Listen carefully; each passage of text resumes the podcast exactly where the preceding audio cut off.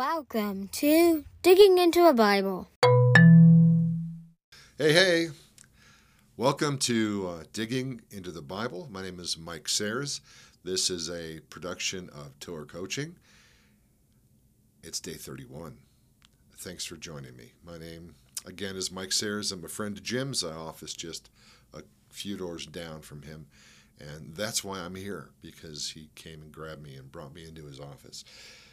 With that, let's uh, go ahead and dig in to Romans chapter 13.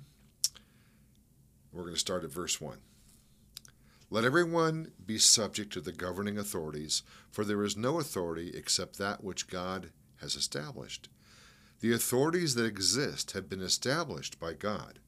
Consequently, Whoever rebels against the authority is rebelling against what God has instituted, and those who do so will bring judgment on themselves. For rulers hold no terror for those who do right, but for those who do wrong. Do you want to be free from fear of the one in authority? Then do what is right, and you will be commended. For the one in authority is God's servant for your good.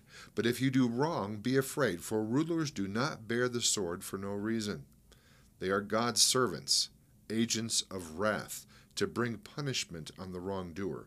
Therefore, it is necessary to submit to the authorities, not only because of possible punishment, but also as a matter of conscience. This is also why you pay taxes, for the authorities are God's servants who give their full time to governing. Give to everyone what you owe them. If you owe taxes, pay taxes. If revenue, then revenue. If respect, then respect. If honor, then honor. So, this is one of those passages that's easy to understand, frankly. Uh, there's a lot of passages that are hard to understand, and we don't know how to apply them. This passage is easy to understand and we're trying to figure out like when the exception is, right?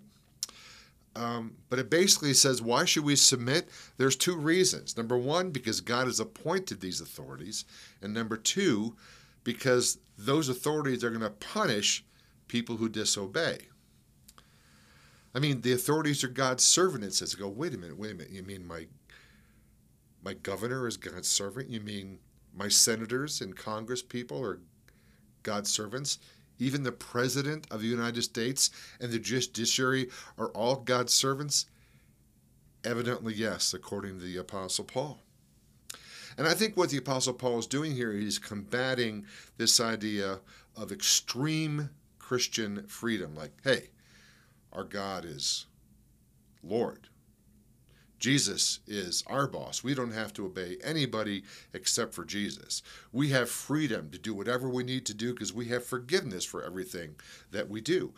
Paul is trying to set a boundary there. He's trying to prevent that kind of extreme Christian freedom. And he says, Listen, he goes, I don't want you to obey begrudgingly. No, no, no. I want you to give them respect and give them honor, which just cranks our brains in the wrong direction. Like, can I really respect and honor Joe Biden? Can I respect and honor George Bush? Can I respect and honor Barack Obama? Can I respect and honor all those other people in between? Like, how do I do that? So, one of the things about Scripture is you've got to look at what it says about everything in all the books of the Bible. And so we know that there's actually balancing uh, passages to this one, like in Acts chapter 4, verses 19 through 20. Uh, the apostles Peter and John are arrested by the Jewish authorities and they're told to stop preaching in the name of Jesus. And their reply to the Jewish authorities is listen, is it right for us to obey you rather than God? You judge for yourselves. You tell us what you think we should do. We're going to obey God. So, Paul was talking about the governing authorities as they are meant to operate when they reward people for doing good and they punish people for doing evil. When they get it backwards, when they start punishing people for doing good and rewarding people for doing evil, is when the exceptions occur. For example, the big exception that we like to think about is what about your if you were a Christian during the time of the Holocaust in Europe? Was it be right to disobey the Nazi authorities and to hide Jews? Of course it would be. My wife's grandparents did just that thing. They hid Jews in their cellars.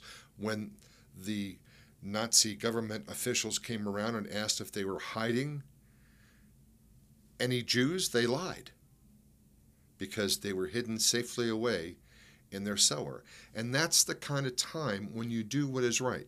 As opposed to when certain youth leaders in this city took my teenage son down to the 16th Street Mall past curfew. There was a curfew in Denver back then.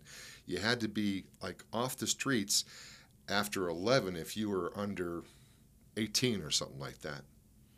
And they had him on the 16th Street Mall doing Christian stuff.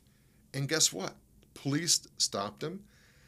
They let the leaders go and they arrested my son and took him down to the city and county jail. Now, he was a good kid. He hadn't done anything wrong. Um, they released him, and uh, he had to go to some kind of class. That's all I remember. We had to take him down to the Wellington Webb building, and he had to go in with all these other delinquents and go through some kind of, of class for having broken curfew. And you're thinking, surely God thinks that's bogus. No, he doesn't. Those youth leaders should have known better. And my son had to pay the consequence. As Christians, when we break the law, we have to pay the consequence. I know when I'm speeding 10, 15, 20 miles an hour above the speed limit. And if I get caught, I just say, You're right, officer. I was speeding. Give me the ticket, and I'll pay it. If I was obeying the civil authorities, I would have no reason to fear being stopped by a policeman. Anyway, we are to recognize the government's rightful place within the hierarchy of God. That's our job as Christians, to recognize that they've been appointed by God. It's the office, it's not the person. Our ultimate submission is to God, and we need to submit to the authorities He's instituted unless they are doing the opposite of what God requires. Okay, thanks for watching. Thank you for listening. Jim looks forward to seeing you tomorrow as we continue on with Romans 13. I'll see you then.